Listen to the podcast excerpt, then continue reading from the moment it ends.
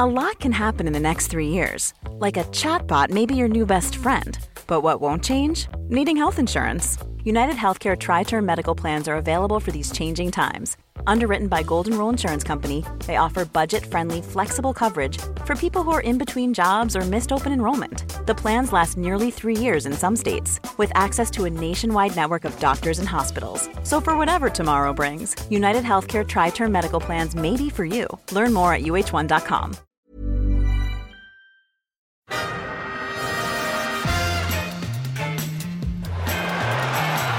va a llegar el gol del Arsenal Ozil. Marca Mesut Ozil. Pierre Merico Bamellán, Pierre Merico Bamellán, Pierre Merico Bamellán, el 1-1. Esto es el Arsenal. This is Arscast Extra. Hello and welcome to another Arscast Extra. As always, with James from Gunner Blog. James, um, look, you knew I was going to do something, right? I, I had an inkling. Let's go. Let's go that far. Let, let's do it.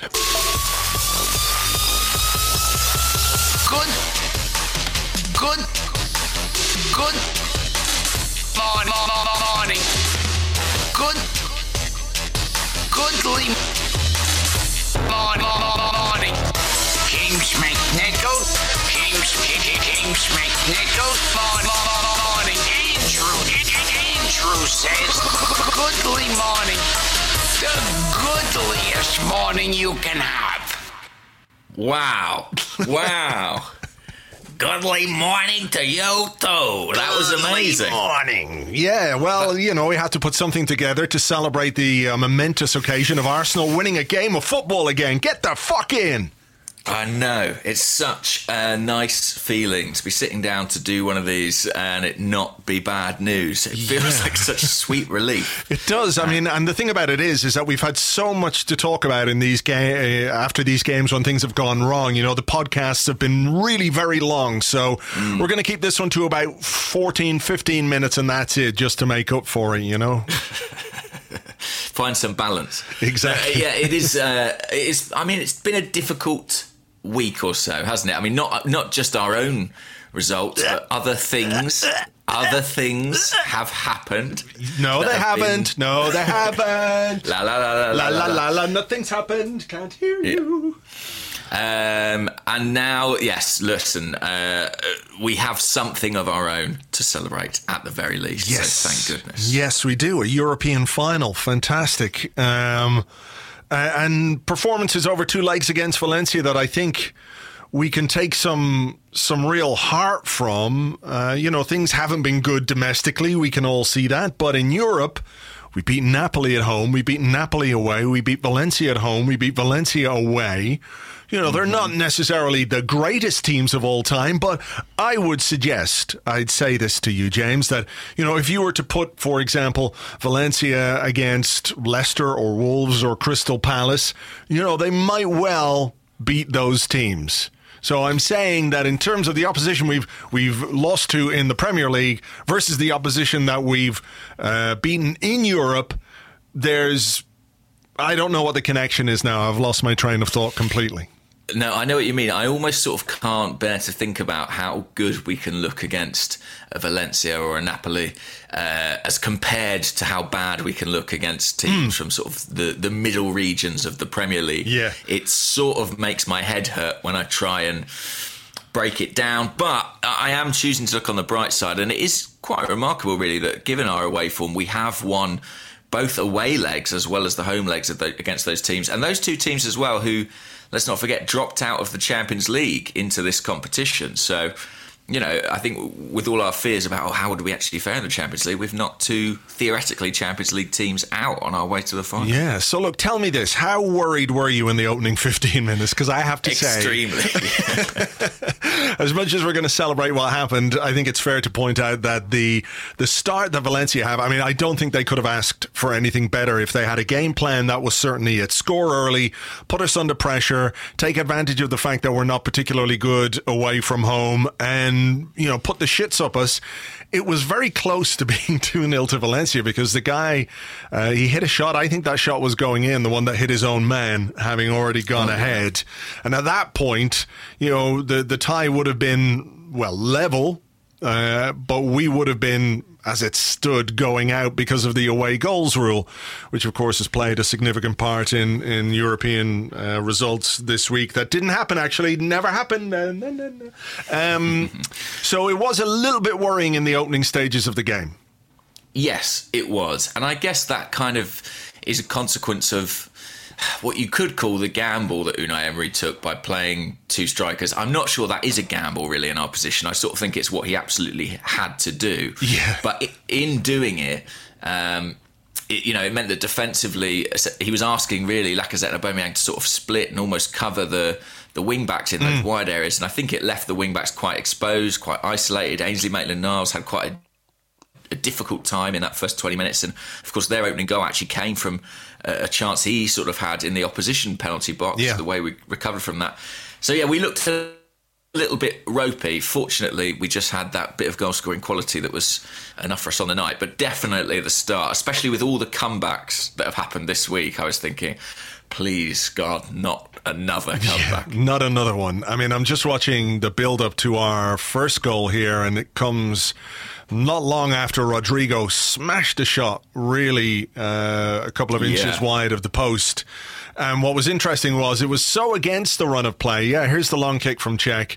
Goes up in the air. Lacazette flicks it on. He's no right to win that header against those guys. And what a brilliant finish from Aubameyang.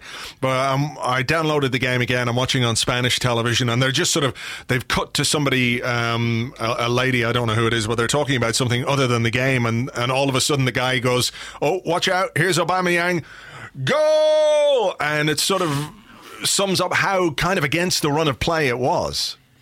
Yeah, it's interesting the camera work because uh, I don't know if you got this on your pictures last night, but during the build up to Valencia's goal, uh, opening goal, it cut to Emery like midway through the move, and he was sort of had his arms out as if to be like, "Where's the midfield?"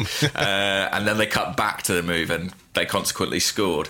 And then yeah, the same with that one. I mean, it's interesting. People I'm sure we'll get onto this subject, but there's a lot of chat about the goalkeeper and Cech's tendency to go long. Well, this was one of the occasions where it, it paid dividends, and we went direct to the strikers. I think Lacazette deserves massive credit for the way he fought for that ball, competed for it. He mm. did that all night. It's weird because they're a traditional strike partnership in some ways, but the hold-up player is the smaller man, and that's Lacazette. And he, you know, he makes a nuisance of himself. He puts himself about, and he gets the flick on. And the finish from Aubameyang is brilliant, really. I mean, I think it's up there almost with the goal he scored against Spurs at the Emirates Stadium for sort of an instinctive Yeah. first time finish outside the box. Yeah, fantastic goal. Fantastic goal, and immediately settled the nerves. And sort of as soon as we scored, I thought, I think we're probably going to be okay here. Yeah, it was a, the the timing of the goal was so crucial because Valencia were very much on top, and if they'd scored another goal, you could have seen pretty easily how, you know. With our recent record and with confidence not quite as high as it would normally be, or you'd like it to be, how we could have gone into our shell. So, the timing of that goal, not just good for us, but bad for them. I think it really knocked the stuffing out of them, to be honest. Um, Not completely. we've- Go on.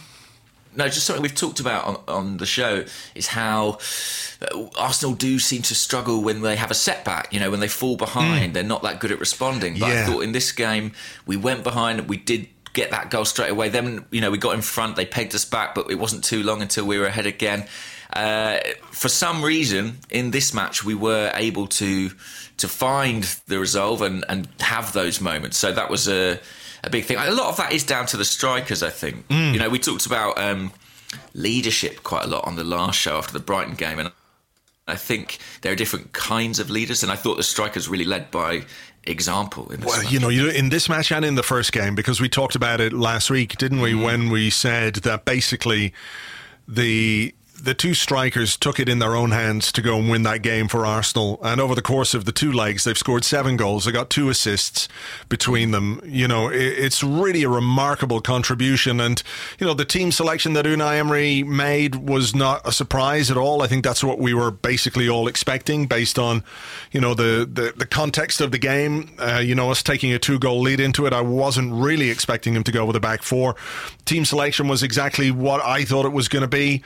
Um, but again, it was, I think it was more to do with the individual quality and desire of our strikers. I don't want to take, and I'm not trying to take anything away from the manager who's, who's uh, got us to a European final. That's not my point here. I just feel like in these two games, they've been the driving force behind the results and the performances. It's not really, you couldn't say, well, this was a tactical masterclass from Emery. He got us to play in this specific way. I think really these two guys have just taken both games by the scruff of the neck, and the quality and character that they have means that when that's effective, it's really, really effective. Uh, yeah. and, and it's, it's served us so well. I don't think anyone could really argue with that. I mean, even this performance, which you know is really one of our highlights of the season, especially in terms of the result and what it signifies.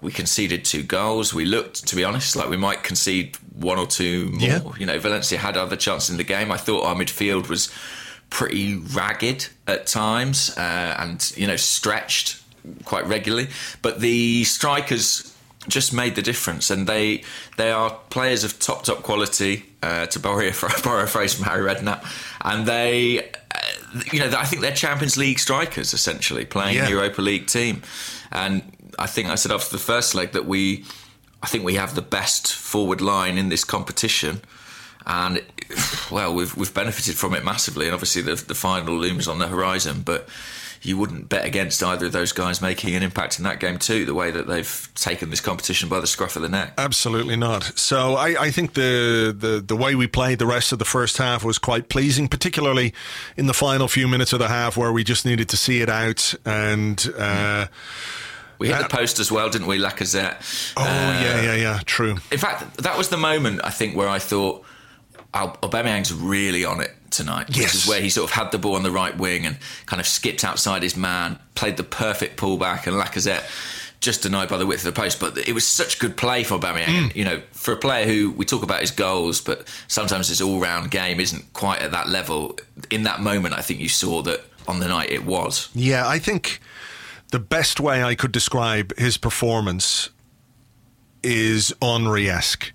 Mm-hmm. I think there were shades of Thierry Henry in that performance, not just in terms of the goals he scored, but how he scored the goals. You know, the way he lashed home that that that third goal was was fantastic the movement, the pace, the power, the build-up play, as you said, creating for for Lacazette, and even in the the second goal, which we got early enough in the in the second half, he picked up a loose ball, drove on, lost it, but didn't give up. He didn't give up on it, and, and wins a tackle, doesn't it? Yeah, wins a tackle. The ball uh, squizzes out there to Torreira, who fires it into Lacazette, and actually, you know, we'll I guess pour more praise on Aubameyang than Lacazette uh, today because I think it really was a ten out of ten performance from from Aubameyang. But mm. when you give the ball to Lacazette in that area in the box, even though he's got his back to goal, we've seen him do it so many times this season. He's got this amazing ability to find space and turn and get a shot away. And I think that was a, a, really brilliant goal. And obviously, the timing of it, the importance of it, it meant that Valencia needed four goals in normal time uh, to to go through, and that gave us the the right cushion, the kind of cushion we needed to go on and, and win the game. Yeah, I mean it's that low center of gravity, isn't it? He sort of shifts his body weight so brilliantly, and and once he finds that bit of space, he strikes the ball so well, and that's been a feature of his game all season. Mm. As he banged in that goal, I just reflected on, you know, the player that he looked when we signed Aubameyang. And you know, I know he was carrying a knee injury at that time, but the difference in him in the last eighteen months, in Lacazette in particular, is quite amazing. I yeah. mean, the way in which he's sort of faced up to the challenge of English football and the move to Arsenal and everything that entails, and the the way he's responded, the physicality that he has shown, uh, the attitude that he has shown. Mm. I, I think you know, given all, I think there were reservations about him when we paid all the money we did for him, and Arsene Wenger sort of looked at him for a few years before the deal actually went through.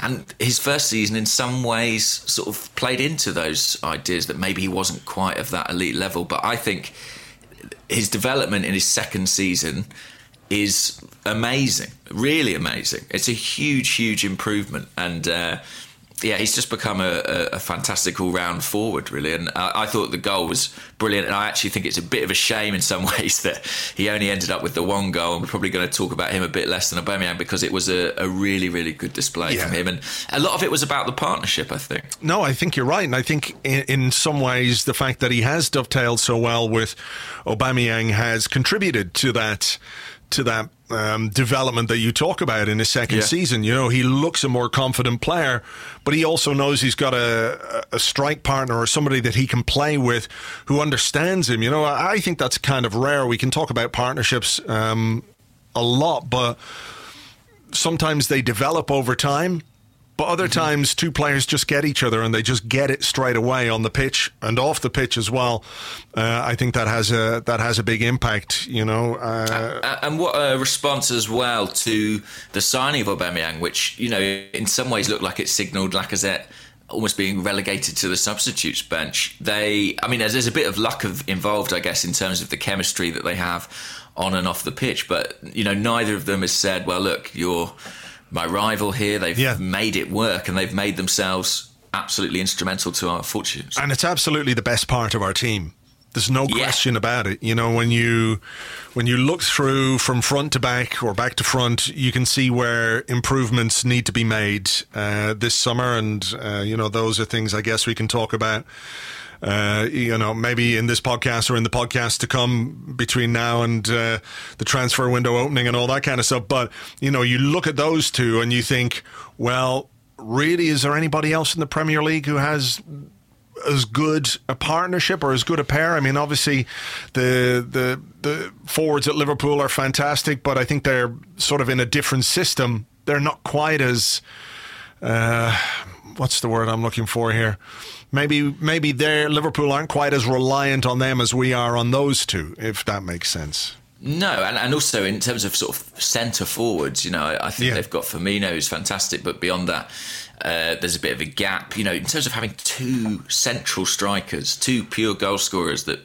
Not that that's all that they do, but you know, in terms of having those two centre forwards, I think we're unparalleled mm. in in the Premier League, you know, maybe Aguero and, and Jesus, but they don't play together. And when we signed Lacazette in that summer, it's worth remembering Chelsea went out and bought Morata, United went out and bought Lukaku, both for bigger fees. And at the time, they were kind of viewed as maybe signings from a tier above Lacazette. Well, you know, a couple of years on, I think it probably looks like we got the best deal yeah. in that scenario. Um, yeah, and, and I, yeah, I, I, think they are fantastic. And you know, all season long, we've seen people sort of almost sort of feeling like they might have to choose between them. Don't care. Uh, yeah, well, I, I, I, understand it a little bit because I understand the idea that maybe we, in an ideal world, would play with one striker and with you know more wide players. But with what we have available, our best team undoubtedly has these two on the pitch. Yeah, and can we and just I suppose, go on? Uh, I suppose the fact that we sort of talk about oh well, would you sell Lacazette or would you sell Aubameyang? Yeah. Tells you, well, you could. There are people who would like these players. You know, Barcelona are linked with a move for Lacazette. You know, you think any club in the world would probably take a goal scorer of Aubameyang's reliability. So there aren't other areas of the pitch where Barcelona are looking at our centre halves or central midfielders. well, that's exactly it, isn't it? People are saying, "Well, we've got to we've got to sell these guys." You know, how do we sell Mustafi, for example, or if we wanted to move Ozil on, how do we sell Ozil given his contract and, yeah. and all that kind of stuff? Whereas you could see very easily how you could sell Aubameyang or Lacazette. The point I want to make, and I think you've just made, is that you know we we cannot, uh, with all the work that we have to do, take away the best thing about this squad and this team if we really want to make progress. So mm. it's about maybe finding players this summer who who can help those guys be even better. If we can find creators, if we can find passers from midfield, people who can make chances for them. Because, you know, over the course of these two games, uh, I know they had a bit more service last night than they did in the first game, but really it's about them dragging this team and pulling this team over the line in terms of their own contributions.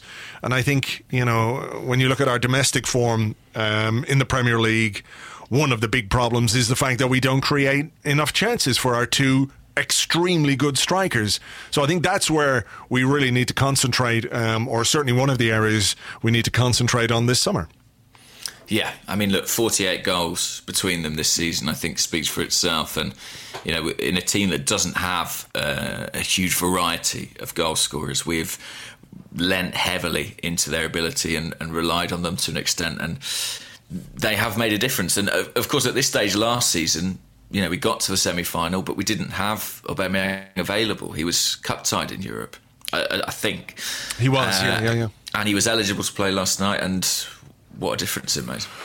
For sure. Okay, Valencia got another one back. Not particularly great defending from us again. Um, any issues no. with anything? I mean, um, the goalkeeping. It was a good ball, I thought. Uh, I forget the name of the midfielder. The guy used to play for QPR. Um, Rodrigo. No, no Parejo. Parejo, yeah, it was a good ball, but I thought Kolasinac was quite switched off. You know, it was in between Monreal and Kolasinac, and uh, the runner wasn't really tracked by either of them. Um, and the goalkeeping, maybe. I mean, I would say both the goals Valencia scored, they got a bit of luck with deflections. You know, the first one, the cross deflected perfectly into the guy's path at the far post, and this one, it sort of looped up, hit Rodrigo. It, it wasn't the most convincing goalkeeping I've ever seen, but I think it. I don't know if it's realistic to expect Cech mm. to save that. No, I don't. Do I mean, think? I think it was just uh, maybe maybe a goalkeeper with slightly quicker reactions could have saved it, but I think it, maybe, it was. Yeah. You know, there was an element of of bad luck from our point of view. Bad defending. I think Monreal was bad. Sokratis wasn't great either. Uh, in terms of letting the guy run past him, I'm just watching the replay again here. It is a very good pass between the defenders. Uh, here we go. Yeah, Monreal. Yeah, I mean, those, Cech is just a little bit slow, you know. But yeah, yeah, it's one of those where we look at it and we say our, our defenders are at fault. But you know, if it was Mesut Ozil playing that pass, we'd be talking about the quality of the pass. So of course, yeah. I, I do have a, a, measure of sympathy with the defenders there, but yeah, I mean, Cech. It wasn't a particularly convincing moment. I'm sure we've probably got questions. We about, do, we do, we do about Cech, so we'll get onto that. Okay, so still in a very commanding position. Arsenal.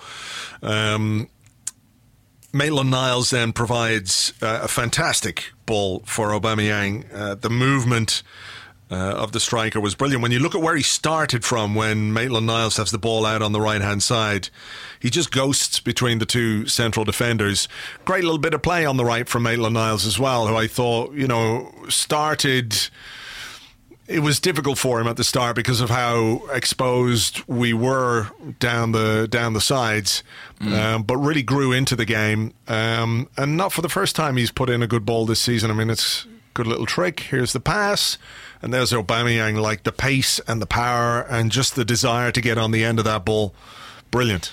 Yeah, I loved this goal. Actually, I have to say, it felt to me a little bit like. Uh, an Invincibles goal almost because it yeah. was so much about pace and power and movement from Maitland Niles on the wing, absolutely blitzing past his man with a lovely bit of skill and acceleration, and then Aubameyang's acceleration in the box. It's a classic Aubameyang goal. It's the sort of chance that he gets in every single game because his movement inside that 18-yard box is so good. And yeah, a really good contribution from Maitland Niles, who I thought had a a difficult task and a tricky night defensively in some respects, but. Uh, that was as good as anything I've seen from him, really. That little one two step past his man and fizzing the cross into the near post. And so that made it three. Was that. No, that was 3 2 on the 3 night. 3 2 on it? the night, yeah. So that made so it 6 3 on aggregate. Yeah. You know, so I mean, the game was well and truly done and dusted. Safe, I mean, it was safe anyway, really. But yeah, uh, you know, we we we didn't take our foot off the pedal, which I like you know? Yeah, I think that's right. And as I, as I said before, we responded to, you know, potential setbacks in pretty convincing uh, fashion. you Yeah. know. So once they got their second goal, we, we I'm trying to look at the timings now, but they scored on 58. Yeah, Gameiro got his second, and then within 10 minutes, 11 minutes, Yeah. restored the lead. So I, I really liked that aspect of our game, and every time we came under threat, we just sort of went back to leaning into that forward quality, and and uh, it worked. Um, he did change a couple of things. Mkhitaryan came on for for Mesut Ozil. Um, Yeah. What was what what was your take on the Ozil reaction to the to the change? I mean, he looked really unhappy about being taken off, but he seemed to be more unhappy with the Valencia fans than with Emery. Yeah, it seemed to change, didn't it? Well, the commentators, uh, certainly on the English commentary I was watching, were sort of suggesting, oh, this initial reaction was to the idea that he was being substituted. Then Which he got I think it booked, I think. Yeah. He got booked, didn't he, for taking his time, leaving the pitch, um, which wasn't really sort of necessary time wasting in the circumstances, given the, the cushion that we had. It wasn't Yeah. like it was the last 10 minutes or anything. Uh, and then by the, by the time he reached Emery, he'd sort of uh, given the the old shush finger to the Valencia fans, and then him and Emery seemed sort of to have a little embrace on the touchline. It seemed like they'd Yeah. seemed okay between them. So I don't really know what to make of that. Uh, As far as the change goes, I thought it made sense. Really, I thought Özil had been pretty quiet in the game, and Mkhitaryan was fresh and.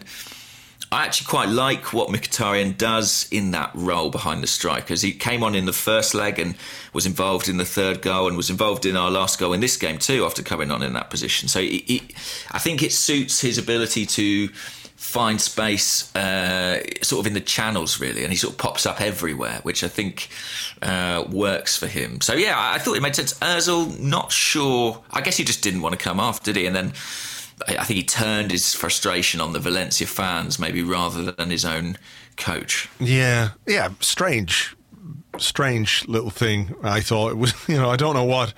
Uh, maybe he's got some previous with Valencia fans that we don't know about from his time at Real Madrid. Well, that's it. Of course, he was a Madrid player. Yeah. Yeah. So maybe maybe they were giving him a hard time as a consequence of that. Yeah, maybe so, maybe so. Um, Guendouzi came on, Mustafi came on for Kolasinac. Um, it didn't really change very much, and then of course we scored that that fourth goal. Aubameyang securing his first hat trick for the club. Nice ball from Mkhitaryan, nice movement, of course, from Aubameyang as well. And the finish, we don't always associate him with with power when it comes to his finishing, but there was a lot of power in that finish. It really just fizzed past the goalkeeper. Yeah, I think when he's in that right hand channel, he does tend to go for power more. There was a goal at the Emirates Stadium earlier this season. I forget, I forget who it was against, but a similar strike which went in at the near post, you know, high into the net. Uh, but that was a brilliant take. Nice move as well. I think Guendouzi was involved. Uh, Mkhitaryan, Aubameyang with the step over, was it? And then Mkhitaryan finding him with the little reverse pass. Lovely goal, really lovely goal, and a fantastic way to seal a hat trick and set the seal on just a, a really good evening for Arsenal and Yeah. one that they sorely, sorely needed. I think one that we all sorely needed. Oh, for sure, for sure. I mean, it really does change your mood, doesn't it? And there was a nice little bit of a little bit of a scrap at the end as well, which was great. I quite enjoyed figure out what went on there. Could you tell? Uh, basically, I think Lacazette took offence to somebody giving him a kick. Maitland Niles is there, pulls the guy away, and then Maitland Niles gives the guy a like a two-handed shove in the chest. At which point, Gabriel came over and got involved and started swinging arms at, at Maitland Niles, and then I think it all just kind of calmed down. But I love a little bit of that. I like a little bit of argy bargy. Um, Yeah, and I like that Maitland Niles is a young guy, a quiet guy. He was prepared to sort of get involved a little bit when it all kicked off. I also found it quite funny how the camera kept sort of cutting to Gabriel for his sort of shell shocked reactions throughout the game. and Coquelin. Uh, yeah, just nice to see a, a, a man associated with Arsenal on the receiving end of that. Yeah, Uh, yeah, do you yeah. know what I mean? Yeah. Rather than the other way around. Absolutely, yeah. You could see their dead, dead eyes behind. Um, just looking here, Gabriel Koscielny's come over, and Gabriel's wagging his finger as if like some terrible Yeah. thing has happened. But you know, he, he'd start a fight in an empty room, Gabriel, when he's on the pitch, of course. Um, I think he admitted that himself before the game. But look, you know, we we can't underestimate the importance of this win. Um, not just for the team or the fans or Unai Emery, but you know, for the club and what it might mean for the future. Because not only do we have a chance to win a trophy, we've got a chance to get back into the Champions League, which is. Is so so important. Obviously, the trophy is the single most important thing. But when we talk about what we need to do this summer and how we need to rebuild, rebuild, rebuild, uh, that was a strange intonation, but you know, having the Champions League money is a very, very important part of that. So let me just ask you a quick question while I've got it here. Can you tell me what all of these clubs have in common, if you can? Okay. Yeah. Uh, Lokomotiv Moscow, Hoffenheim, Young Boys, Galatasaray, Viktoria Pilsen, Club Bruges, and Shakhtar Donetsk. Um, oh, I don't know. Are they? Are they UEFA Cup winners? No. All of those clubs have earned far more money than Arsenal from European football this season. Wow. Yeah, and there's a big there's a list. I mean, we are in 33rd place. Um, we've earned somewhere in the region of 20 million from the Europa League. I think there's an 8 million euro prize for winning the Europa League, which would bring your uh, your income from the Europa League to around 28 million euros, which is, you know, a lot of money. But uh, when you compare it to what teams at the top end of the Champions League are going to earn, you know, Whoever the- they might be. whoever they might be. Uh, our, our good friend uh, Kieran from Swiss Ramble uh, suggests that uh, the teams in the final would be earning somewhere in the region of 100 million euros. Plus, there's another, I don't know how much it is, four, five, eight million uh, euros for, for winning the final. So that tells you what the gap in revenue is. You know, 25% basically. If you go all the way in the Champions League, uh, you get 25% of that if you go all the way in the Europa League. I don't really have any, any expectation of us going all the way in the Champions League if we get in there next season, but certainly that level of income would have a, a profound effect on the business that we could do uh, in the transfer market this summer. And that, I think, is why, you know, we can talk about football and things being the same and familiar failings. But that, for me, was one of the big frustrations of, of top four. Top four isn't just this ephemeral thing, it's not just a, a status thing. Um, we don't want to talk about top four being a trophy. But when you have top four in your hands and you have that level of income that you can use, or that it's the only thing that we can use to reinvest in the squad, right? Is is that income because that's the way this club is run. It's self-sustaining. So what we generate, we can spend. That's what's played into this frustration of how things have gone in the Premier League and, and the fact that we haven't finished in the top four because it's impossible to overstate how important that revenue is if we want this club to progress.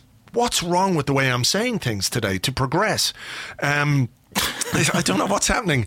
Um, but you know that that that's sort of why things have been so frustrating. So to have this opportunity to to a win a trophy and b get into the Champions League by winning that trophy is fucking fantastic because um, this is kind of like our our safety net of the season. It is, yeah. It's the backstop. But and they're the Brexit finals, aren't they? All English teams.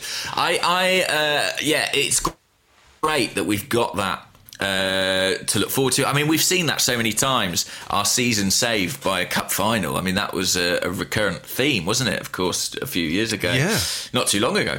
Uh, and it does mean that suddenly, I mean, it's a long way off, isn't it? It's about two and a half weeks, isn't it? after the 29th of May, season, yeah. So it's like two Yeah. weeks from Wednesday.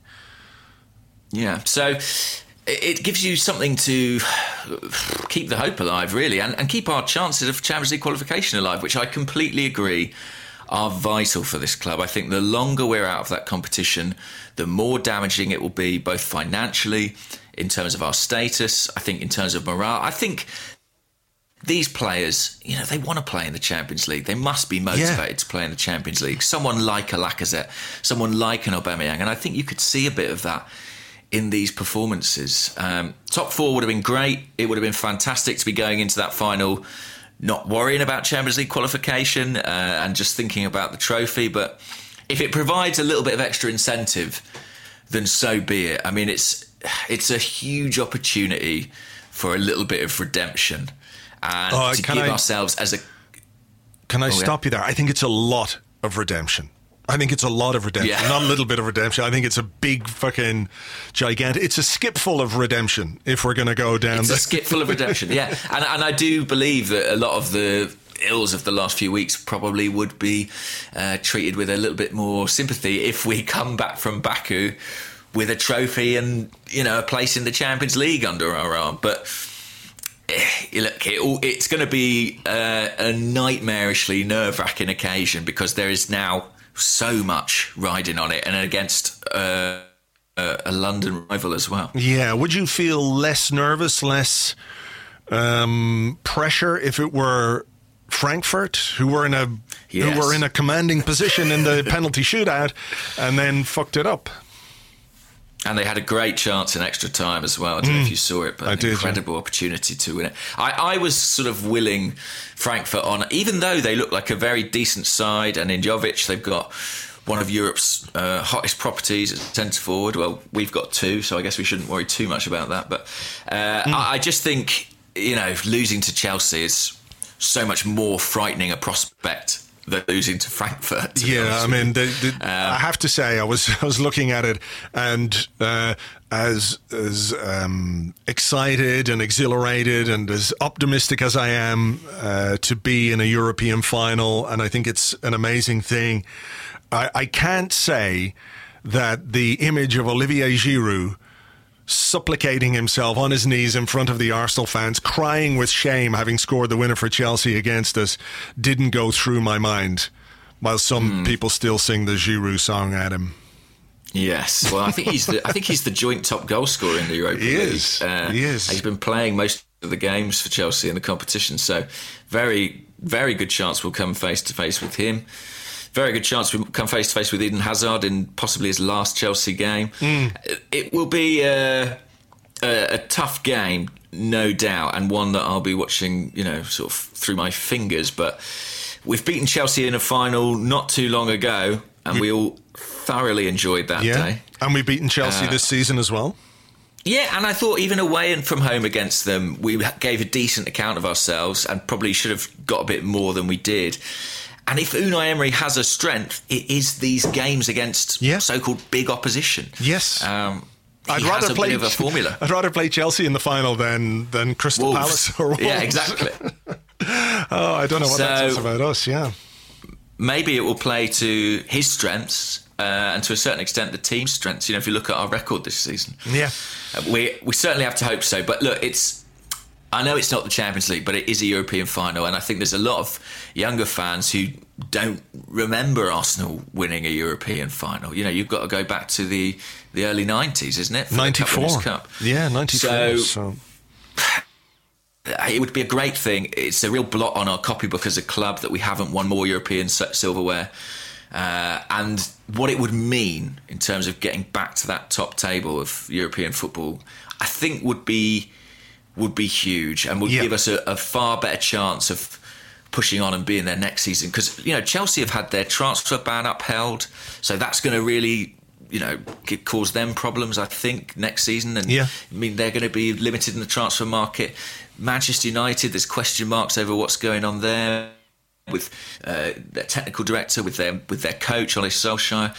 If we can get into the Champions League and if we can recruit smartly, then I think we have a real chance to push back into that top four. But Yeah, I agree. A, lot rides on that on that match in Baku. No, it absolutely does. But I think you're right. There is an opportunity, um, which we can take if we obviously win that final. That's in our hands as as much as it can be when you're playing a game of football. But um, there is the opportunity to push on and to invest and to uh, to make this squad better and stronger, and hopefully make the chances of uh, finishing in the top four next season even better. And of course, I think the other thing that we, if we did get into the Champions League, is that I, I don't think the Champions League is as difficult to deal with in the final part of the season as the Europa League.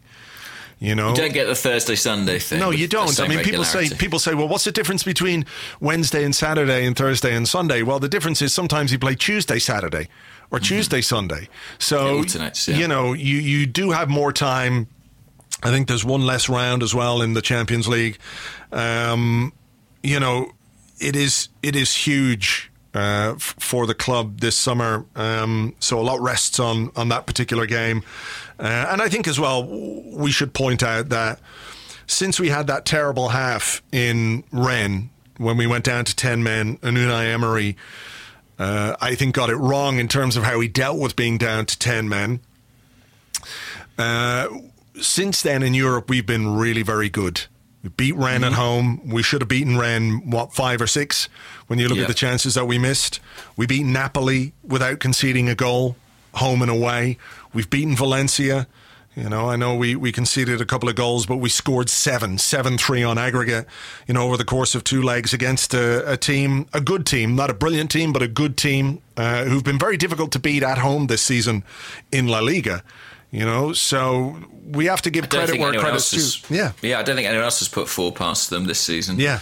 uh, I think only Atletico have put three past them, according to Unai Emery. So, yeah, we we've been excellent, really, in Yeah. Europe since that Red match, um, and that bodes well. You have to hope. Yep. Uh, yeah, you do. Right. I, have you got anything else you want to talk about on the game? Because I think we've got a pile of questions about all kinds of things. Um, No, I think let's just crack into the questions and uh, and see where that takes all us. right. We will take a break. We're going to come back in part two with your questions and more right after this.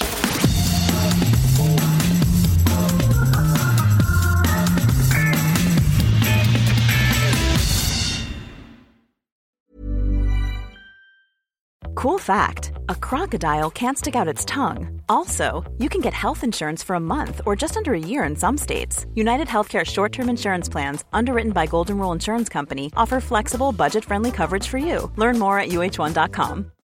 Millions of people have lost weight with personalized plans from Noom, like Evan, who can't stand salads and still lost 50 pounds.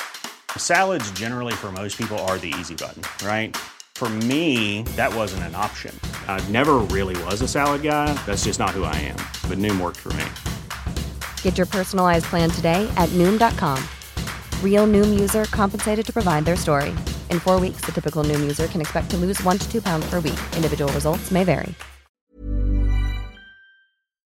Welcome back to the Arscast Extra. This is part two of the show where we answer questions that you send to us on Twitter at Gunnerblog and at Arseblog on the Arseblog Facebook page, facebook.com forward slash the Arseblog, and also on the Arseblog Patreon member Discord server. It's a chat server you get access to if you are an Arseblog member on Patreon. You can sign up for a fiver a month at Arseblog, no, at, at patreon.com. I'm all over the place.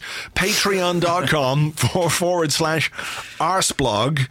Um, I just want to point out one thing or say one thing because we have had about 7 trillion questions along the lines of would you take Arsenal losing in the Europa League final if it meant mm. blah, you know that terrible thing that thing we can't talk about you know If that it meant thing that thing didn't happen. yeah if it meant so that I've- thing didn't happen I've seen a lot of questions there's a, along those lines. there's lines. a lot of that. Um, and uh, um, I don't want to answer that question because I don't feel like it's an either or or the choice is binary, and I don't want to have to think about that other thing, right? So let's hope, listeners, friends, comrades, for a positive outcome in both European finals. All I can say is that I in the uh, in the days after the Europa League final, whatever happens with Arsenal, I am going to be a mug smasher for a, a little while. That's all I can say. Yes. Hashtag you'll never walk alone. Yeah, we are all mug smashers now. We are almost somos todos mug smashers. Uh, yeah, absolutely. Ma- absolutely. Meske un mug smasher. Uh, yeah, I mean, I it, it sort of doesn't. It, it's almost impossible to contemplate how bad the bad thing would be, isn't it? It is. Yeah. It is. So let's not, because this is a day of of happiness and celebration because we're in a European final, and let's not dwell on what might be potentially the worst thing that's ever happened in the world. Um, I'm going to start with a question from the Discord chat server. It comes from Arsenal FCTX. And he says, There are many things we can discuss heading into the final in Baku. But really, the biggest question is do you play Cech against Chelsea? Especially if he's going there to coach starting possibly the day after the final. Now, I'm not sure he's going to go and join Chelsea the day after the final because, you know, um, they'll be you know, off on their holidays and stuff like that. So. Uh, but there is some talk of The him Nations, going. well, they'll be going off to the Nations League. The, the, don't forget about the biggest competition in world football, the Oh, Nations yes, of League. course. Mm. It's got semi-finals. Um, yes, he said, didn't he? He wants to be a coach and not a goalkeeping coach, but a coach coach. yes. Um, I, I don't think that matters at all, really. I think, you know, ultimately he doesn't want to lose his last game, whoever it's against. Um, and what, by the way, what an incredible kind of narrative coincidence it is that what could be his final match is against the team where, you know, he probably played his best football. yeah. Um, I find this one really difficult because I think that the decision's already made, to be honest. I think Cech is going to play. I think Cech knows he's going to play. I think Leno knows Cech is going to play. And I think Unai Emery knows what he's going to do. So it, it feels a little bit academic to debate it. I would probably still go for Leno, I have to say. Um, if it were my choice, I would go for Leno. And I even think it doesn't really rob Cech of an occasion. He's still part of the squad. He's still part of that. Ah, night, it you does, know. it does, it does, it does, it does. You know, you can say being part of the squad and what have you, but if you're sitting on the bench for a European final, you know, as magnanimous as you would like to be, you're not really involved in the way you would want to be. You don't. I, I, I guess you don't really feel like, like if you're an outfield player, potentially you can come on and make a contribution. Very. The only reason you're coming on as a goalkeeper is Well, Leno might go full Lehmann in the final. We don't ah! know. Um, yeah, you're right. I suppose it's different for a goalkeeper. Your chances of being involved are limited, but don't put it beyond Arsenal in a European final. Uh, I suppose I, I suppose I sort of don't really. I think I call me cold blooded. I think that is still the call I would make, but I don't think it's what's going to happen. Yes, I don't think it's what's going to happen either. And I, I, it was interesting. I think Tim Stillman made a good point on the the Arsenal Vision podcast about how we're maybe not considering what it might do to Emery's standing within the squad if he rolls back on a decision that we all believe to have been made, and True. a commitment perhaps that he has given to to Petr Cech. You're the European goalkeeper. Um, I I wonder if he has explicitly said to him, "You will play in the final if we get there."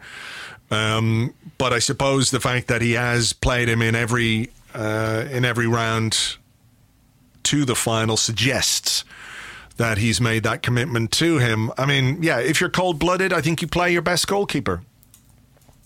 And I think Leno is our, our best goalkeeper. Um,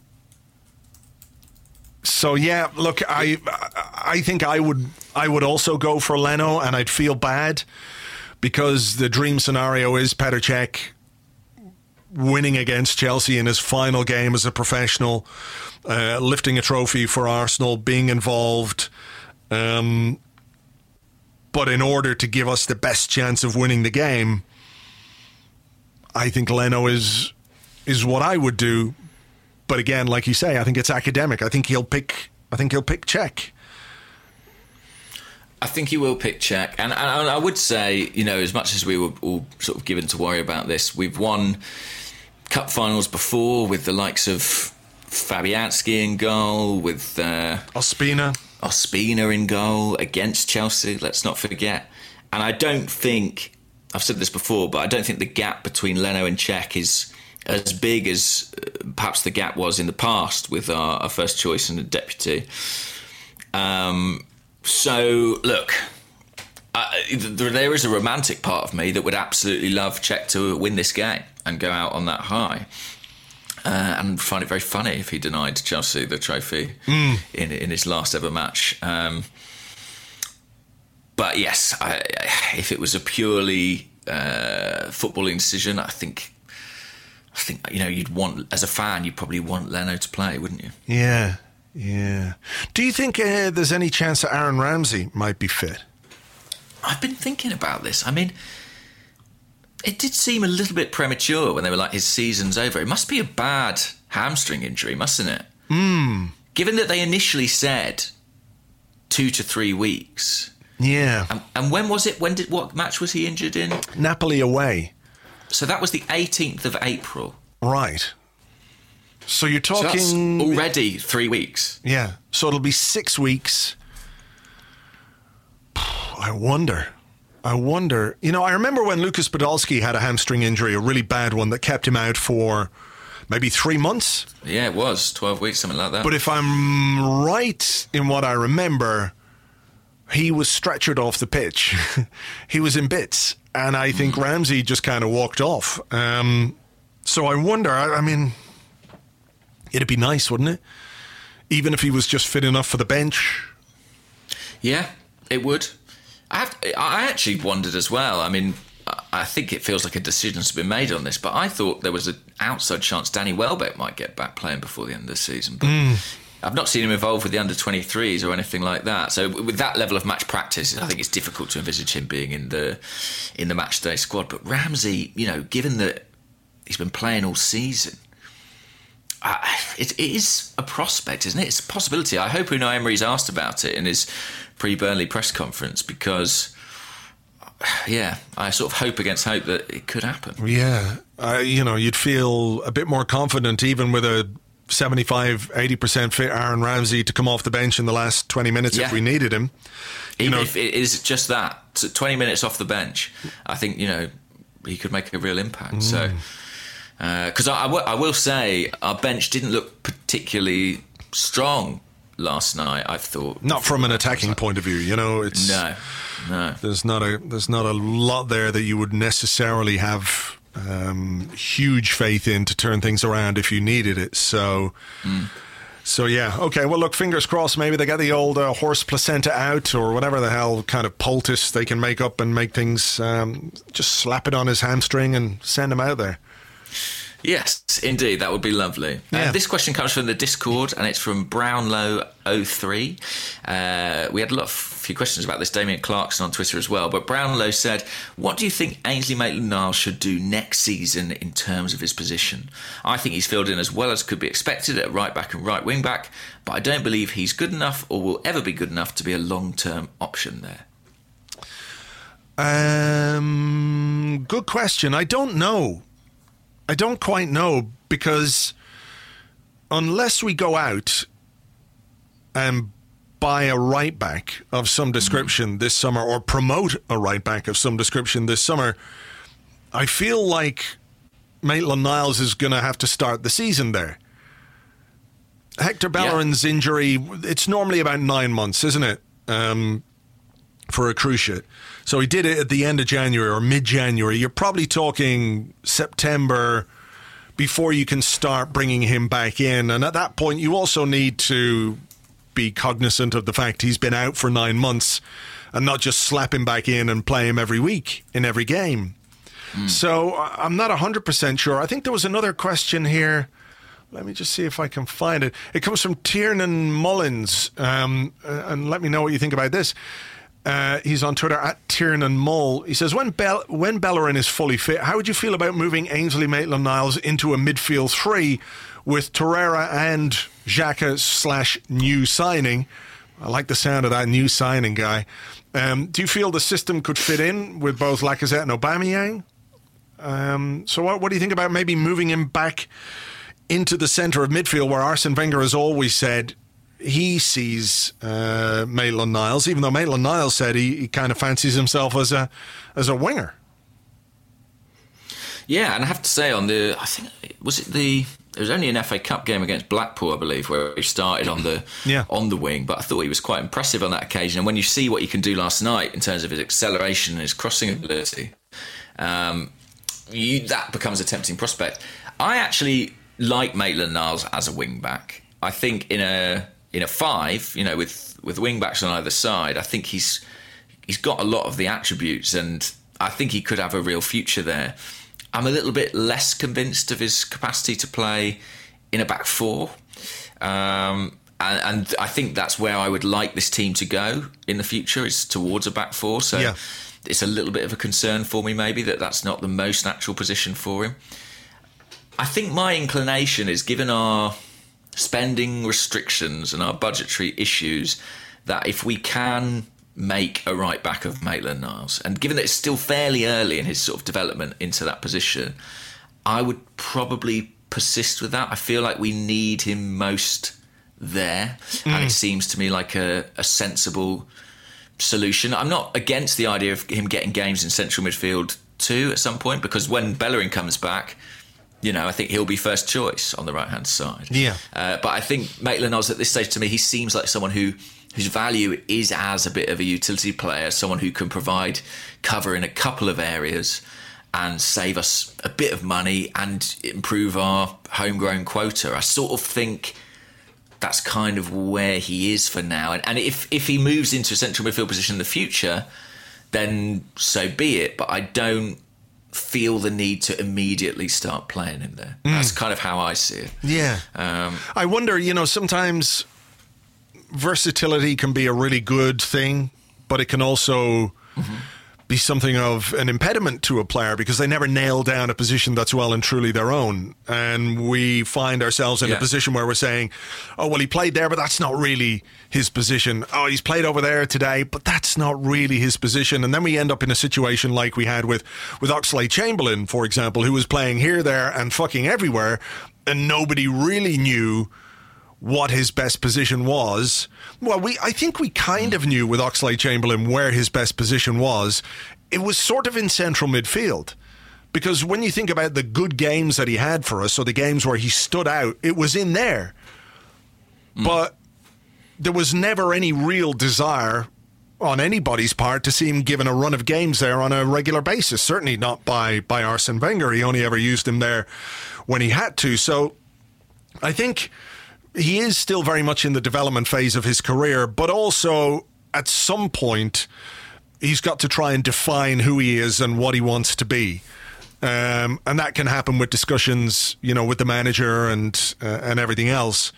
So I think next season I would like I to see a true. move to that. I think that's true, but I, yeah, I think that's true. I don't think we're quite at that point yet. He's he's, No. he's 22 in August, so he's maybe a little bit older than you might imagine he is because he's been out on loan, uh, you know, and is part of he's sort of part of the Iwobi generation, really.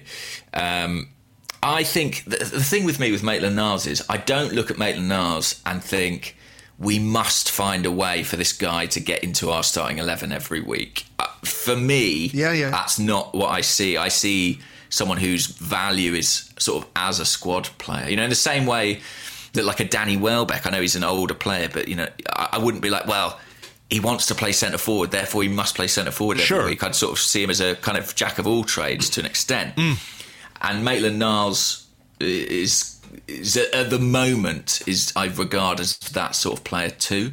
Um, I think we I think we do need something else in central midfield though, and that's the part of the question I definitely agree with. And I also am uh, curious about the idea of a central midfield trio. I mean, it's something Emery did a few times earlier this season. I don't know if you remember, and he took quite a lot of stick for it at the time because I think of when he deployed it. But he did go with sort of uh, on a in a couple of games with Guendouzi, Xhaka, and Torreira, um, and I think that when he did that. I think he was moving towards something he might like to do. So, sort of a back four with a midfield three, and then something more uh, more attacking ahead of that. The problem with that is how do you get two strikers on the pitch? You know, it's not. Um, yeah. I mean, I suppose you go to something like the diamond, which we have used quite successfully. But uh, yeah, I, I think last night was an occasion where I thought Xhaka and Torreira could have done with an extra player helping them out, and um, you know we had Mesut Ozil playing ahead, but in some ways, someone deeper might have been more valuable to them. Yeah, I don't know. Yeah, I, I felt maybe Ozil could have dropped in a bit um, at times, but you know, really, in the, It's hard. You don't know what his instructions are. yeah, as of well, so course, you don't, of course. you don't know where to apportion blame for that, really. Um, Is it my question or your question? I think it could be mine because I just co-opted one at the end there. Um, yeah, go on then. It's yours. Okay, so this comes a couple here. Uh, first one from Matthew Cooper, who's at Cooper on Cooper M on Twitter. He says, having convincingly harpooned our Premier League season so that Sunday has little to no importance, is it even worth putting Lacazette and Aubameyang on the bench? While Henry Powell, who's at AFC Henry P, says, do we rest everyone at Burnley now and give the likes of Nketiah and the rest of the kids a run out? I think you might as well rest pretty much everyone. I mean, I have a little bit of a concern that Aubameyang is going to want to play to try and get the golden boot. What is the, um, oh, how far behind is he? I think he's two behind, maybe. Uh, let's have a look. I'm looking it up here, yeah. I mean, I know Mo Salah is out in front on 22. 22. And is he on 19, Aubameyang? 20. 20, so it is two off, yeah. Um, I, I, I've just have sort of got an inkling that he's had his eye on that all season, and having coming off the back of a hat trick, I wonder if he'll be wanting to play. I mean, ultimately, it won't be his decision, will it? No. Although he could express his desire to play to Unai Emery, who might well be open to to giving him that chance. Um, But also, how many, you know, how many chances is he going to get in a game if we put him out there with 10 kids, you know? well, that's it. I mean, I don't think he is going to play 10 kids. I think he will play a sort of fringy team, but will he play 10 kids? I don't think he can. You know, who's he I'm play at having a left back? Uh, I'm just having a look at the league table. So we are one point ahead of Manchester United. Their final g- game is at home to Cardiff. So Right, you so have to winning. think they'll be winning that. And I think Emery will want to finish as high up the table as possible, despite his frustrations at not making top four. So Yeah. I, I agree it's not going to be a team of kids. I think, you know, it might be a bit of an Elneny game, mm. you know. But there's a long time between this match and the final, so it wouldn't surprise me if he takes a couple of chances. Yeah, there's Let's- also a, a, a one and a half million pound difference Yeah. in prize money between finishing in fifth and sixth. So if we finish, you know, if we drop points and United go above us, we finish sixth, and that's a million and a half pounds, which isn't doesn't sound like a huge amount of money in the grand scheme of things, but it's still. Uh, it's still something that could go into the pot or pay Mesut Ozil's wages for a month, uh, month and a week, you know. So uh, there's that demand as well. So I think the length of time between well, I would definitely be inclined, um, just out of uh, sheer panic and the doom bells in my head going off uh, about important players getting injured.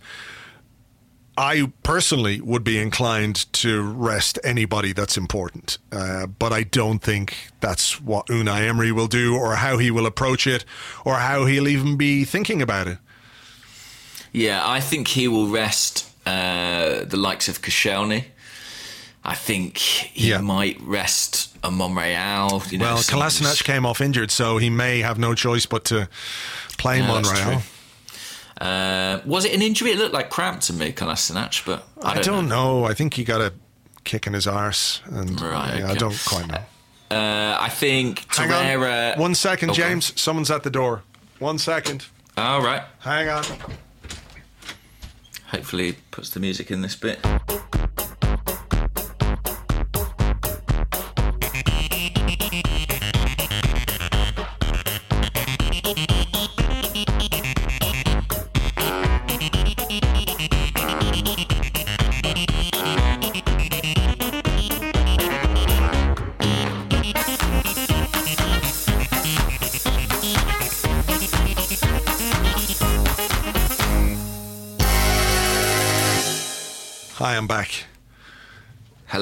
Hello.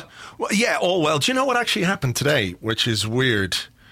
Twice a seagull has landed on the window outside my office started pecking at the the glass, and then fucked off.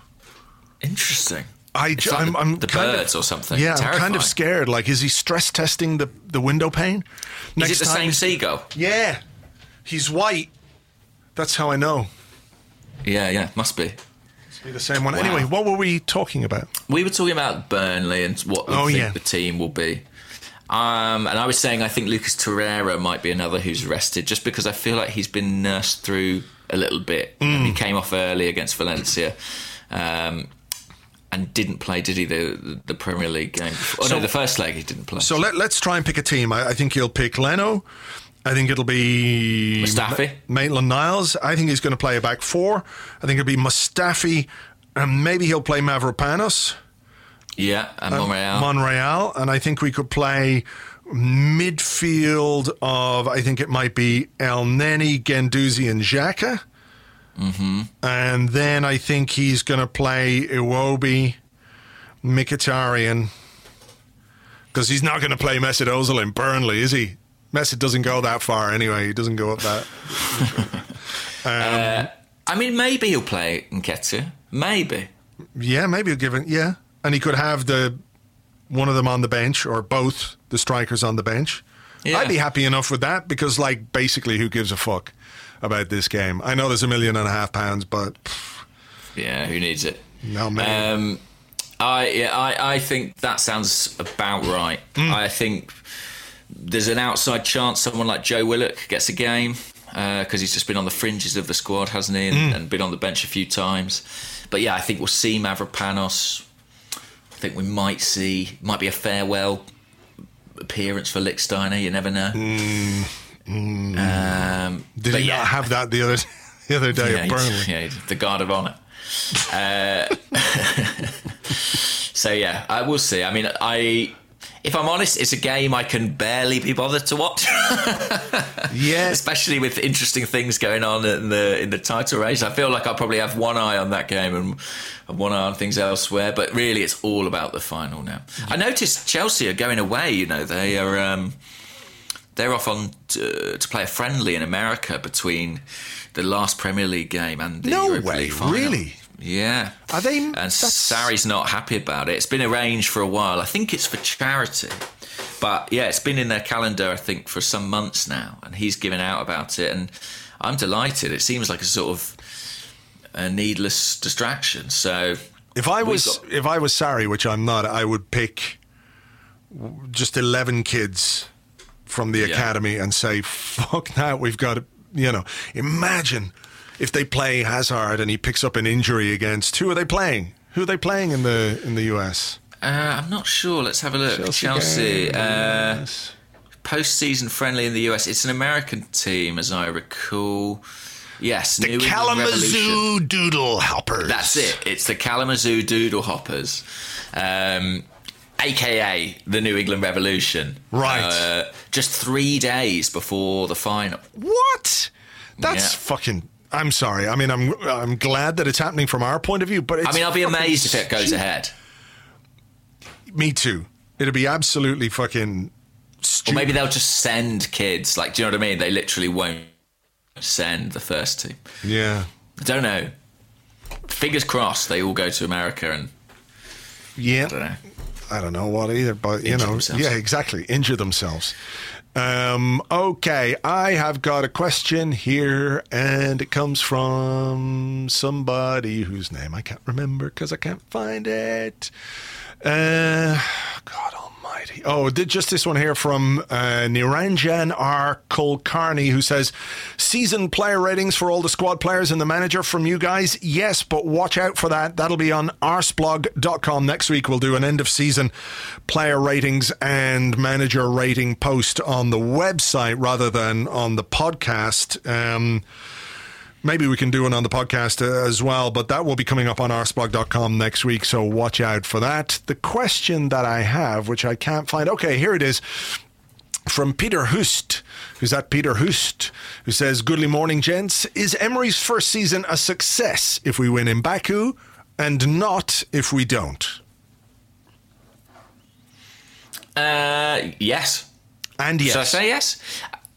I, I mean, ultimately, if he if he wins the trophy in Baku, he has done what he was asked to do. He's done something that Arsene Wenger could never do, which is win a European trophy. Now, now look. Obviously, I appreciate it's not as black and white as Yes, all of course, that. I know, I know. And there have been good and bad things in this season. But I think if we manage to squeak into the Champions League this season, we all have to look upon that as a success. Um, I had this question uh, Yeah. from uh, CY Guna on Twitter saying, Do you think Emery is a second season manager? He was poor at PSG in first season, then won the treble. He has got good results against big teams but underestimated the mid table teams. If he adds a few of his players and treats all with respect, do you think he could do better next year? Well, I mean, the the one reservation I would have about that is, you know, if he could add his players. That's not the Yeah. thing that gives me a great deal of confidence because Denis Suarez was one of his players, um, uh, and that didn't work out. And I'm not sure, you know, he was the right fit for us anyway, even if he'd stayed fit. Um, could he be a second season manager? Look, if he can maintain the kind of level of performance that he's he's got us to uh, in the big games against the big teams and also Tottenham, um, and improve where we've been weak, then certainly we could make progress. Uh, if we have Champions League football, if we can invest properly in the squad, you can see how it would be um, feasible for us to be better next season than we have been this season. I don't think that's you know an outrageous thing to say.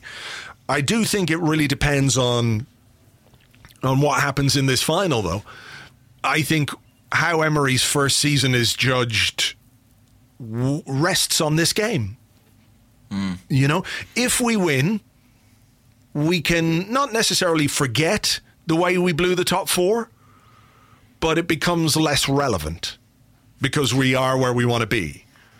But Yeah. but if we don't win, then I'm afraid that comes swimming back into very sharp focus and raises a lot of questions about about how the season can be judged. Judge me in May. Well, we're in May now, and you know if this season were ending without a European final, I don't think you could say it was a, a success. Um, No. So it is what it is. It's on the final, and it's it's on what we do in the final. You know. Yeah, I, I suppose the only thing I would say is that if we uh, don't win the final, I don't think that I don't think that transforms it from success to abject failure. I just think it means we didn't get what we want. Um, That's that's my opinion. You know, there has to be a middle ground. No, no, I agree with you. I mean, abject failure is finishing mid-table. Seventh or something. Exactly, yeah. But again, we come back to the context of of the Premier League failure.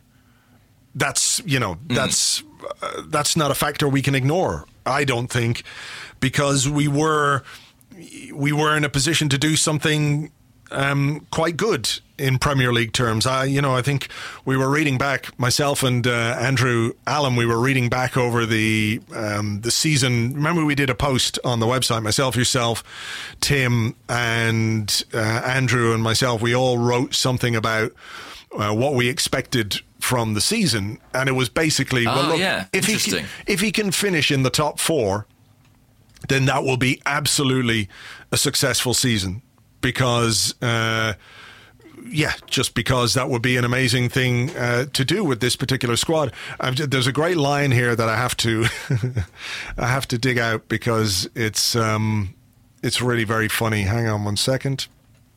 No problem.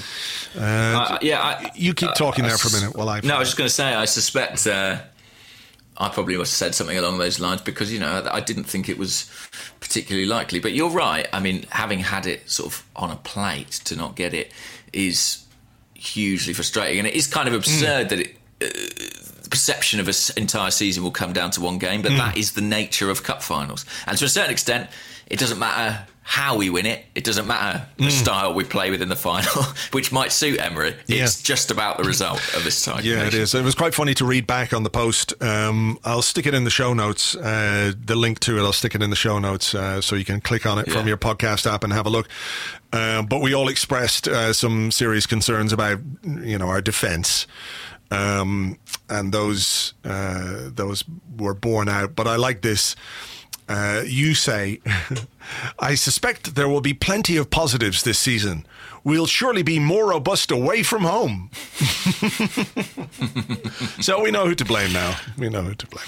And at, the, and at the start of the season, it seemed like I was going to be right, but Yeah. then those chickens really came home to roost in in horrific uh, fashion. Well, don't ask me what's going to happen next season. That's for sure. I don't know. No. Um, what about this question? Okay. I I know it may not be my turn, but um, it seems relevant. So we talked about Emery's second season and the possibility of his players and what happens in the summer. Well, Gaz Arsenal asks, what are your thoughts on Edu taking the technical director role? Is this more about his links with Kia Joorabchian than his knowledge of Brazilian football, given how difficult it is for South Americans to get a visa here?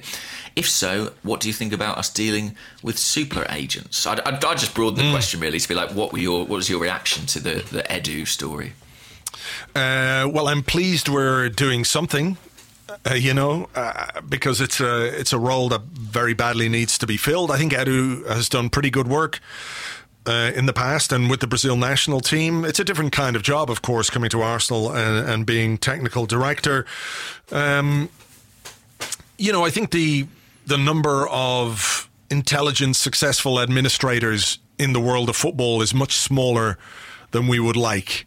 You know, Manchester United have had seven years of Ed Woodward, for goodness sake. So even the biggest clubs in the world are finding it hard to attract you know, high quality staff. Edu might be a bit of a jump into the unknown, a bit of a gamble, but you know, he knows the club. He knows the club in an era when success was demanded. You know, there were big characters in that squad. Uh, and people who didn't accept second best. And I'm not saying that they're, you know, that's the culture at Arsenal right now, but, you know, we've spoken many times about it.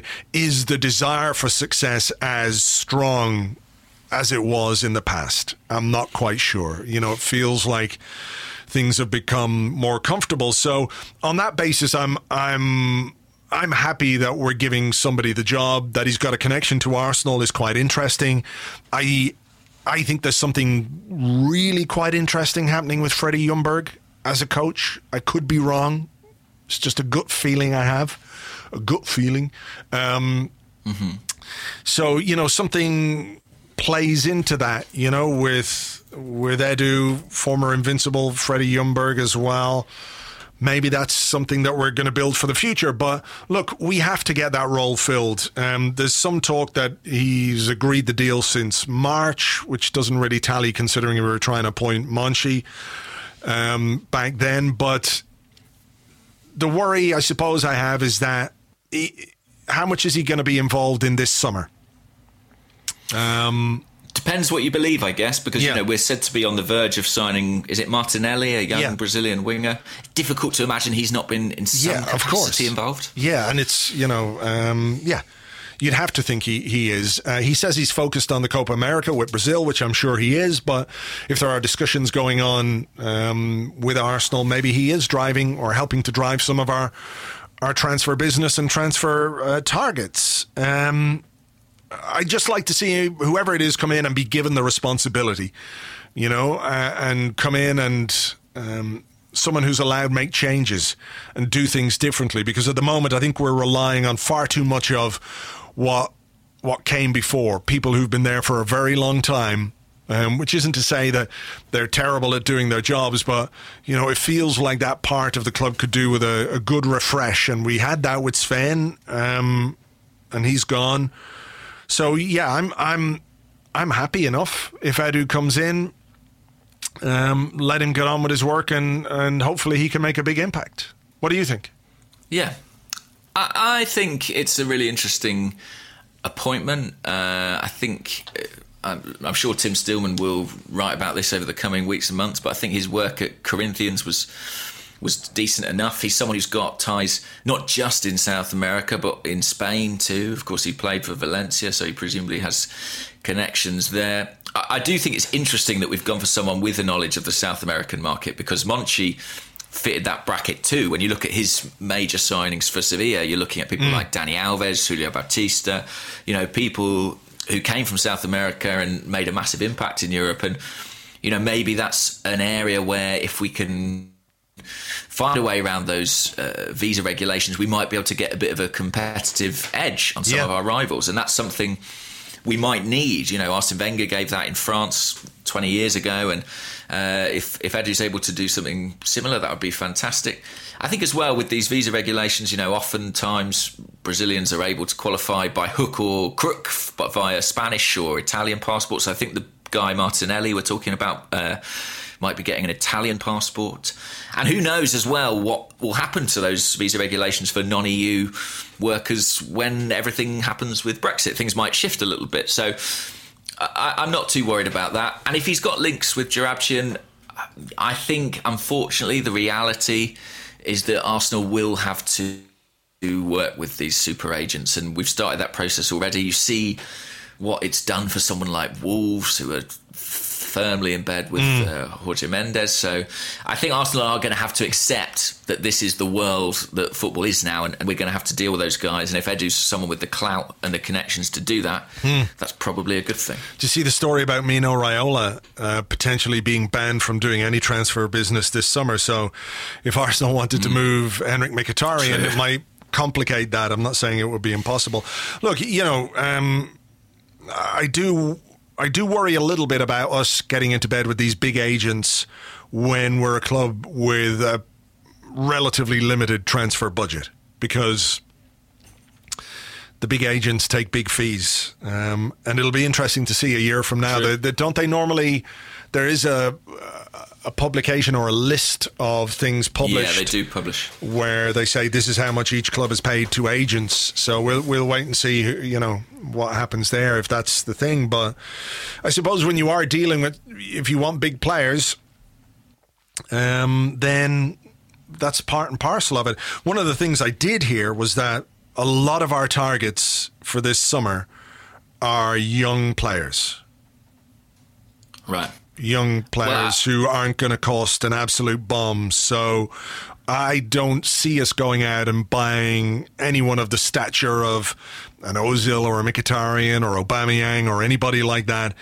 I think we are going to try and identify emerging talent, developing talent who can fulfill their potential with us, um, and hopefully integrate them with experienced players um, who can help them along. So, I think that's exciting, and I think that's what we have to do. I think we have to really. If you look at the age profile of our squad, if you look at you know historically how many times we've bought players and then lost them for a fraction of that value, we have to invest in youth, and whether it whether that means Torreiras, so people in their early 20s who already have a bit of a profile and are ready to step straight into the first team, or whether it means you know, teenagers who might arrive and sort of, you know, have to bide their time a little. Um, I think that's an encouraging sign. And I think we made a lot of signings, didn't we, in the last couple of years who were sort of 28, 29, 30. At some point, we have to balance that out. yeah, for sure. For sure. Uh, okay, let's have one final question before we go. And we're going back to Baku uh, when Chelsea turn up with half a squad because they've been beaten by the Kalamazoo uh, Doodle Hoppers. Uh, all their players are on crutches and what have you. Nevertheless, they somehow, somehow managed to hold us to a draw. Who would be your five penalty takers if it goes to a shootout in the final? Wow. Um, okay. Assuming everyone is on the pitch, Yeah, I would have Aubameyang and Lacazette yeah. without much thought. I think I would have Granit Xhaka, even though he's got miswritten absolutely all over him, hasn't he? He does. Um, I think I'd have Lucas Torreira. Okay. I mean, it's not easy, you know. It's not easy with this. No, Arsenal it's team. not. And I think my fifth taker would be Nacho Monreal. I'm not saying he would be fifth in the order, but I think Yeah. in terms of his technical level and his composure, I think he'd be in for me. What about you? Yeah, Aubameyang, Lacazette, Monreal, Torreira, and then I'm kind of a little bit stuck. However, Who's in your head? Ozil? Aaron Ramsey's in my head. Aaron Oh, yeah, Ramsey Aaron Ramsey, of course. Coming onto the pitch with half an hour to go, hits the post, forces a great save from Kepa. But this is his moment. This is his Vieira against Manchester United moment, James. He steps up Mm. True. with It's a goodbye. penalty to win a cup for Arsenal, having scored a winner in a cup final against Hull, a winner in a cup final against Chelsea. Here it is. This is his moment. He steps up. He blasts the ball into the top corner. He falls to the ground. His hamstring is no longer connected to anything in his leg. But it doesn't matter. The players carry him high on their shoulders. Our Welsh Jesus has won the Europa League for us. That's who I've got in my head. A beautiful image. And if he doesn't make it, Petr Cech to take the fifth penalty, smash it into the top corner. Oh my goodness. Imagine. throw his helmet into the crowd. It would be a beautiful, beautiful sight. It sure Um, would. Peter checks on the subject of the Baku, Europa by League. the way. Go on, yeah. One, one final question, which comes from Stephen Barr on Twitter.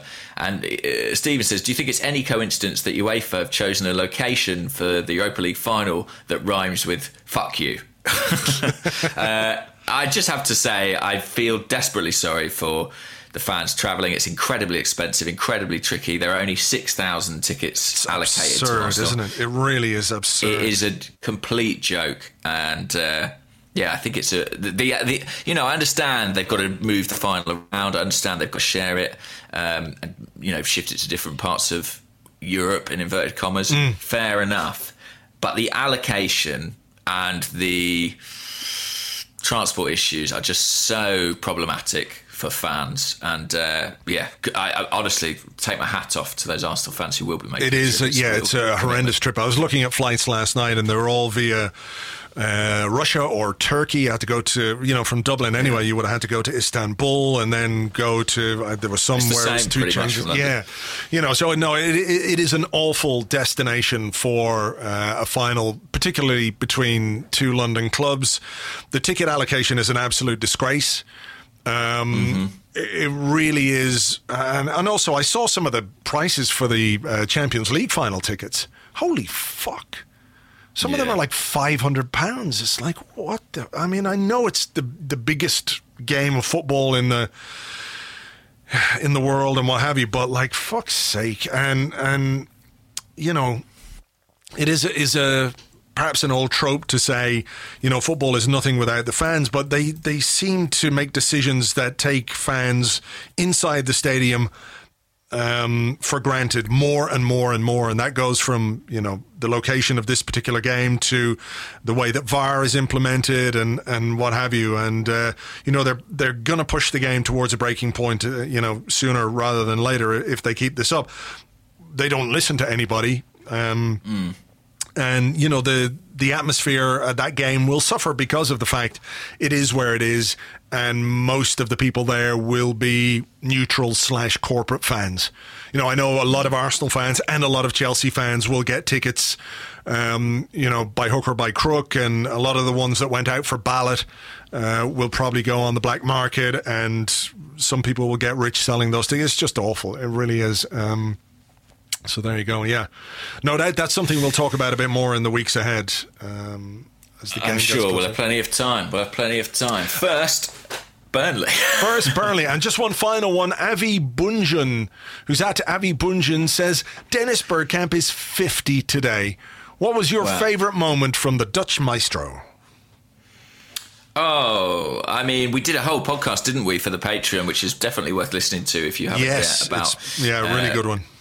Dennis Bergkamp's finest moments, his entire Arsenal career. We talked about really, uh, I, and I think I picked my favourite Bergkamp goal as the goal against Sunderland. Um, is that the one I mean, or is it Barnsley? I forget. I yeah, I certainly. I think I picked the one against Sunderland. Maybe you picked a different one. Maybe? I picked that. I can't remember. Listen back to it. You'll have to see. I mean, there are so many to choose from. Yeah. But uh, yeah. I mean, look, there's so many great goals. And the Newcastle goal is another one. Um, Yeah. oh, just countless, really. countless. And Happy a- birthday, Dennis. Happy birthday! What an impact he had on this football club, and that is, you know, that is something we talk about. We go through his entire Arsenal career. So if you're not a Patreon member, sign up and listen to that.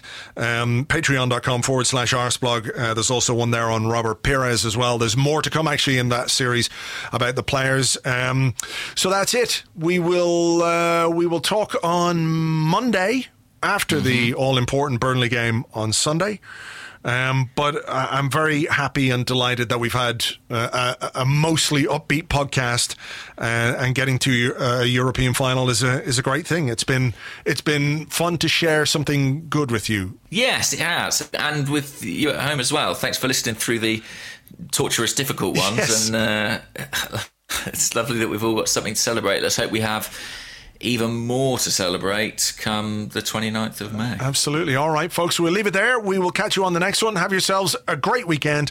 And here's to a 7 0 win over Burnley and Tottenham losing 3 0 to whoever the fuck it is they're playing. Frank de Boer speelt de bal. Heel goed naar Dennis Bergkamp. Dennis Bergkamp. Dennis Bergkamp neemt de bal aan. Dennis Bergkamp. Dennis Bergkamp.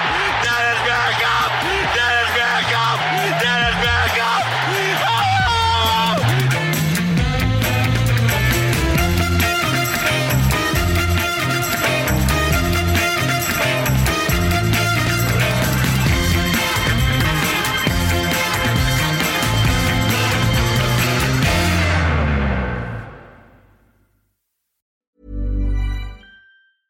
Mom deserves the best, and there's no better place to shop for Mother's Day than Whole Foods Market. They're your destination for unbeatable savings, from premium gifts to show-stopping flowers and irresistible desserts. Start by saving 33% with Prime on all body care and candles. Then get a 15-stem bunch of tulips for just $9.99 each with Prime. Round out Mom's menu with festive rosé, irresistible berry chantilly cake, and more special treats. Come celebrate Mother's Day at Whole Foods Market.